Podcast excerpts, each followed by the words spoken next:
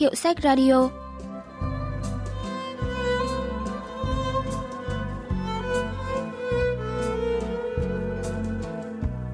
Thanh Tâm xin chào quý vị và các bạn. Mời quý vị và các bạn lắng nghe Hiệu sách Radio, chương trình giới thiệu những tác phẩm văn học đặc sắc và tiêu biểu nhất ở Hàn Quốc qua góc nhìn của các nhà phê bình văn học.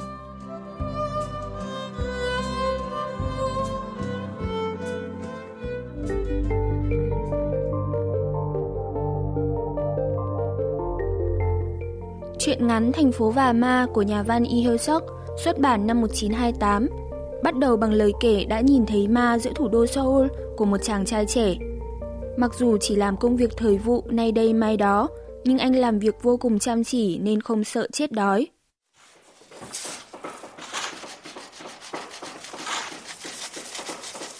Nhìn thấy đống xi măng trộn này sẽ biến thành ngôi nhà với hàng trăm ô cửa như tổ ong, những âm thanh đục đẽo của bạn bè xung quanh tạo ra công trình kiến trúc vĩ đại nhiều tầng. Chúng tôi không khỏi tự hào về công việc của mình. Nhân vật chính rất tự hào vì được tham gia những công trình xây dựng ở thủ đô Seoul. Nhưng sau một ngày làm việc mệt nhọc, mình mẩy ê ẩm, anh chỉ biết tìm đến rượu để giải tỏa.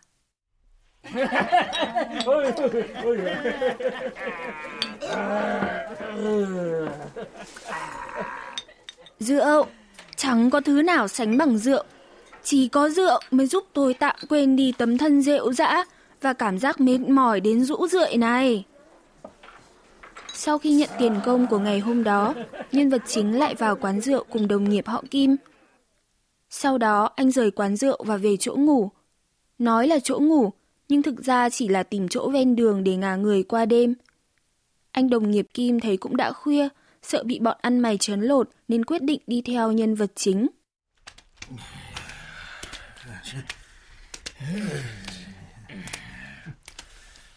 Trời bắt đầu mưa, hai người đi bộ đến cổng chính của Thống Miêu, Đông Miếu, ngôi đền thờ bài quán vũ Trung Quốc. Nhưng ở đó, những người vô gia cư khác đã nằm chật kín chỗ rồi.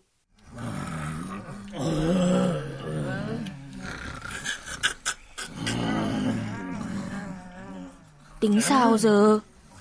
Đi thôi. Đi đâu chứ? Đi vào trong kia. Giờ thì còn đi đâu nữa? Chỉ cần có chỗ đặt mình xuống là ngủ ngay ấy mà. Nhưng mà thấy sao sao ấy. Sợ người giữ đèn phát hiện hả? Không sao đâu. Mai dậy sớm cuốn chiếu nhanh là được.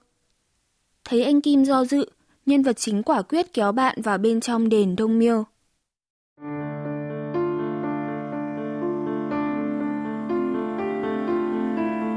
Bước qua ngưỡng cửa, tôi thấy xung quanh đột nhiên trở nên yên tĩnh lạ thường.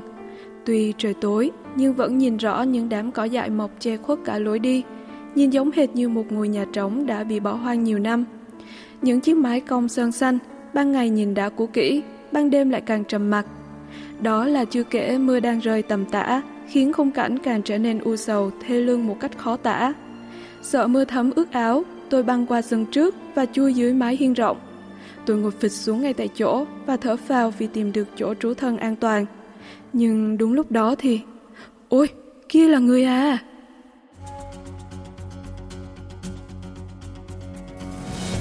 Đưa mắt theo hướng chỉ của anh Kim, tôi cũng không khỏi ngạc nhiên. Tự nhiên tôi thấy nổi da gà, dựng cả tóc gáy. Phía bên kia chính điện đang có một hai đốm lửa lập lòe, nhấp nhoáy. Không biết phải là do thần hồn nát thần tính hay không, mà tôi thấy ánh lửa xanh lè ấy cứ lượn là là trên mặt đất, một lúc thì lại tắt, rồi lại vụt sáng ở đâu đó trong không trung. Ha ha, bị lừa rồi, là đom đóm chứ có gì đâu. Tôi vỡ lấy một hòn đá nhỏ rồi ném về phía đom đóm. Nhưng tôi giật mình, đang nhẹ ném đá thế thì đom đóm phải tản ra, nhưng lần này nó lại chuộm lại, đứng nguyên một chỗ, như thể là nó đang lặng lẽ theo dõi sự tình phía này vậy. Tôi nín thở, nhìn chằm chằm vào chỗ đó. Lúc này, tôi phát hiện ra một thứ kinh ngạc hơn. Qua ánh sáng chập chờn kia, tôi thấy một mái đầu bù xù và một cái bóng lờ mờ. Ôi trời! Khi hai người định thần lại, thì đã thấy mình nằm xoài dưới cây liễu trước cửa thống miêu. Họ hớt hải dảo bước về phía đông đê môn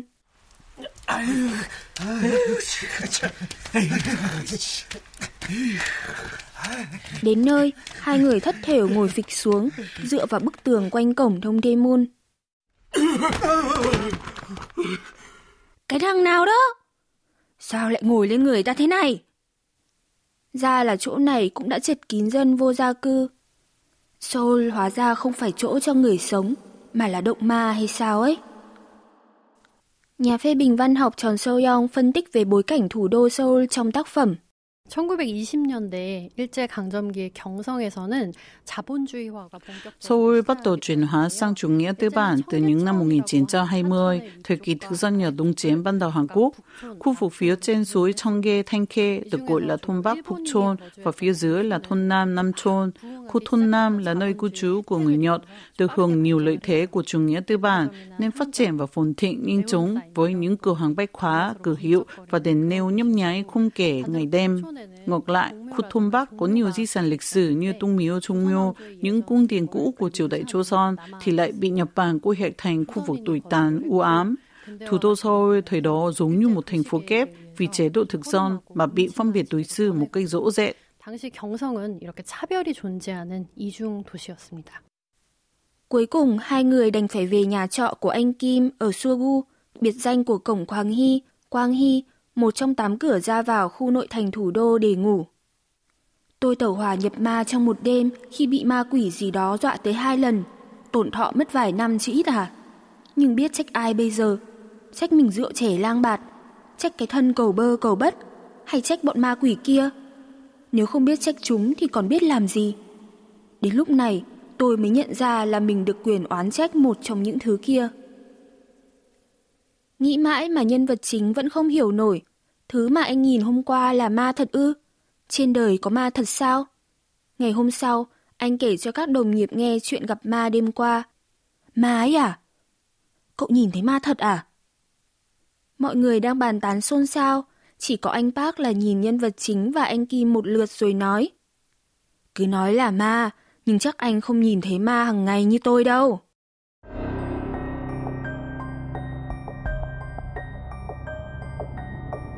Có một căn nhà trống ngay cạnh nhà tôi.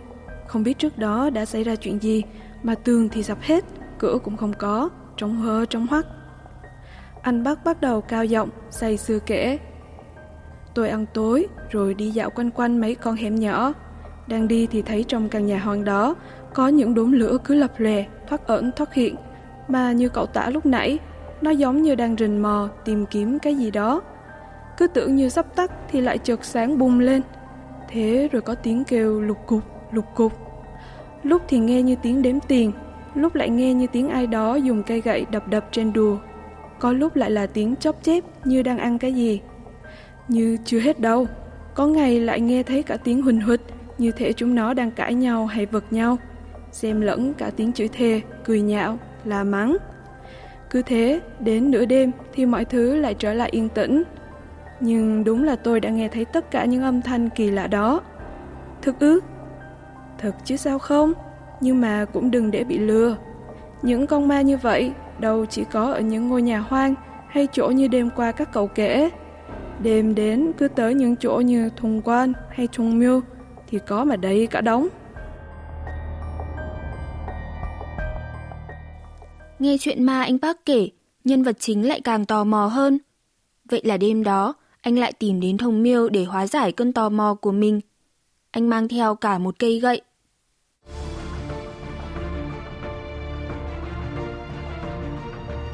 Trong bóng tối mịt mù, Thông Miêu vẫn trầm mặc và u ám như mọi khi. Tôi bước vào cổng giữa và đi vài bước trước chính điện.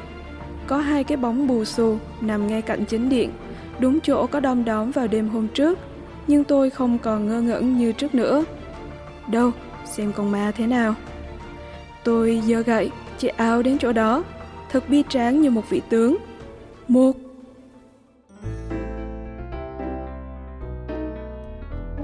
Chiếc gậy nguồn ngụt chí khí, bỗng rơi tuột khỏi tay tôi, lăn lông lốc xuống đất. Vị tướng diệt ma oai hùng đã ngay lập tức biến thành gã hề mất trí. Làm thế nào mà con ma bỗng biến thành hai mẹ con ăn xin trong tức khắc như thế được? Thật là quan cảnh có một không hai trên đời. Cái này là do ma trêu ư? Hai mẹ con chẳng biết sự tình về con ma ra sao, chỉ biết chắp tay lại rối rít. Sao anh lại làm thế? Anh bảo tôi đi ra thì chúng tôi sẽ đi ngay, đâu cần phải giết đứa con bệnh tật này. Tôi cũng biết không được vào đây, nhưng chẳng còn chỗ nào khác.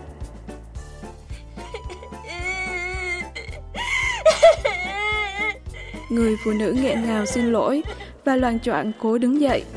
Đứa trẻ thì vừa khóc vừa bám mẹ. Chị cứ ngồi đi, đêm qua chị có thấy gì ở đây không? Có gì là có gì ạ? À? Ngoài mẹ con tôi ra thì không có ai khác. Thế sao lại có ánh sáng lập lòe? Thực sự là chỉ có mẹ con tôi thôi. Cứ đêm đến là chân tôi lại đau nhức vô cùng. Tôi phải bôi thuốc nên quẹt mấy que diêm để đốt lửa soi. Ngoài việc đó ra thì tôi tuyệt nhiên không làm chuyện gì khác. Chân của người phụ nữ bị thương rất nặng, cổ chân như bị đứt lìa lủng lẳng, bắp chân thì khô đét như cành cây khô, chỗ chưa lành thì mưng mủ xanh thẫm. Tất cả chỉ tại cái xe, nó làm tôi thành thân tàn ma dại thế này. Xe hơi à? Vâng, cái xe trước cửa công viên. Trong phút chốc, anh nhớ lại một cảnh tượng trong quá khứ. Đêm đó, anh cũng đang lang thang trên đường thì nhìn thấy một sự việc.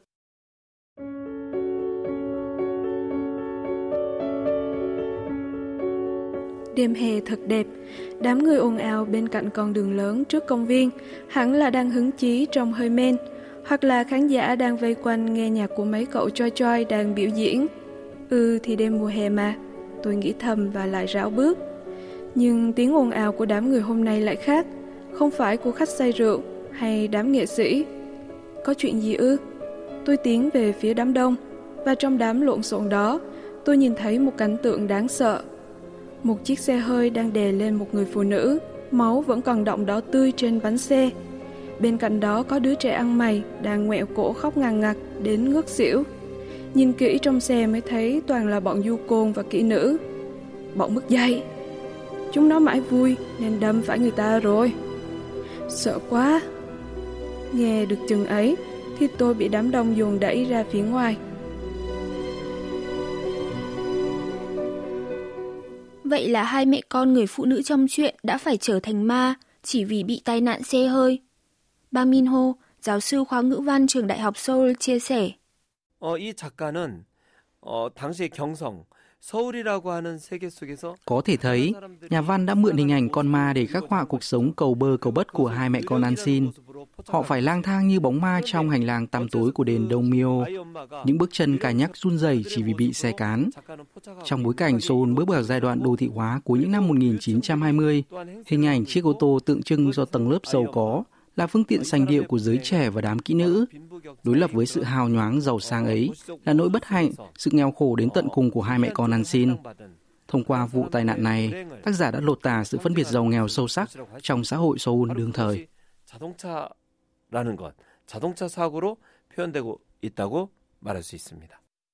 Nhân vật chính nhớ ra người phụ nữ chính là người bị hại trong tai nạn xe hơi trước kia. Chị chính là người đã bị. Hôm đó, Người phụ nữ kể, cô bỏ cả điều trị trong viện để sớm ra trông con.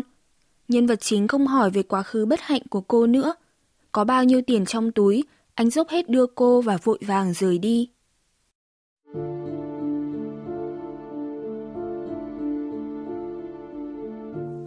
Thưa các bạn, giờ các bạn đã biết được con ma đó là ai rồi đấy.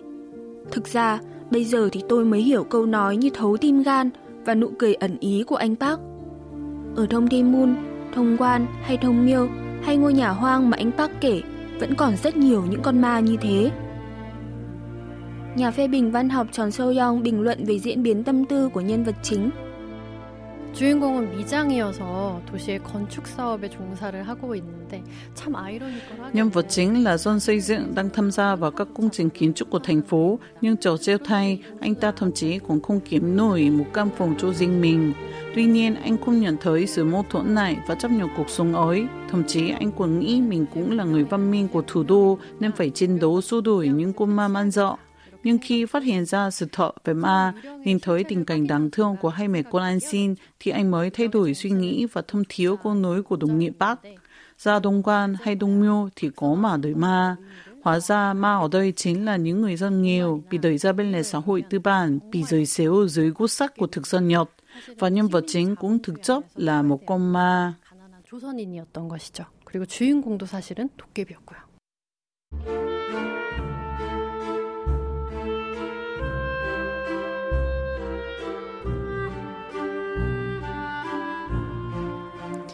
Những ngày trời tối mịt mùng, có đi cả vài dặm cũng không thấy bóng người trên sườn đồi. Bên cạnh một ngôi mộ chỉ còn bộ xương khô, còn thân xác đã biến thành cơm cho cáo. Hay một chiếc cối xay đã muỗng xiêu vì hơi mưa ấm thấp. Hay vũng lầy tưởng như đã tù động hàng trăm năm. Những con ma hay xuất hiện ở đó, vẫn đi lang thang khắp thủ đô Seoul hoa lệ văn minh này. Seoul ngày càng phát triển, phồn thịnh, thì những con ma cũng ngày càng nhiều hơn. Tại sao lại có hiện tượng chua chát này? Đây quả là một phép thuật phi logic, thật kinh ngạc và đầy phi lý. Chắc chắn là không bao giờ nên có những con ma phi logic như vậy. Làm cách nào để ngăn những con ma này phát triển? Không, phải chặn từ gốc rễ để ma không thể phát sinh nữa mới đúng. Thưa những độc giả thông thái, bạn còn chừng chờ gì nữa? Điều trọng đại này đang trông chờ vào nhận thức, trí tuệ và sức mạnh của chính các bạn.